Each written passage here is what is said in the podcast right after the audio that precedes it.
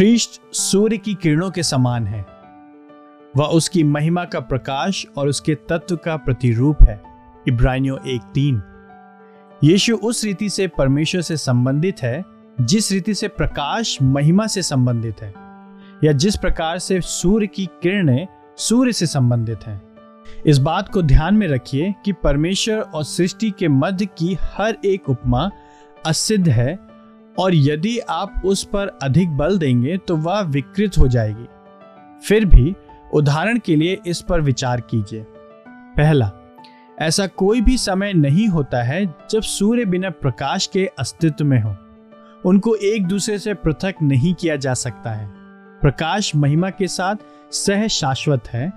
ख्रीष्ट परमेश्वर पिता के साथ सह शाश्वत है।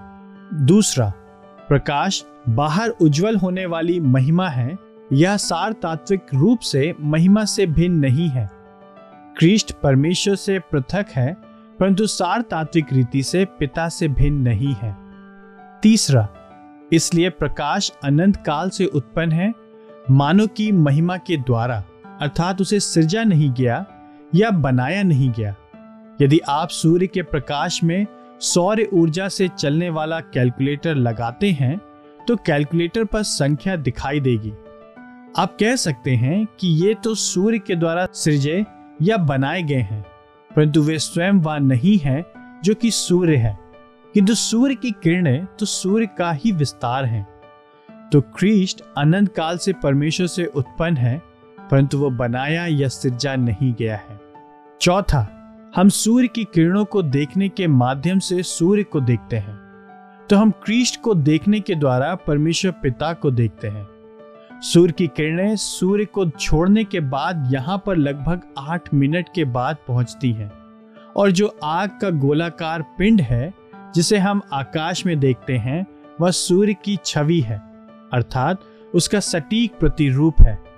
इसलिए नहीं, क्योंकि वह सूर्य की चित्रकारी है, परंतु यह सूर्य है जो अपने प्रकाश में चमक रहा है।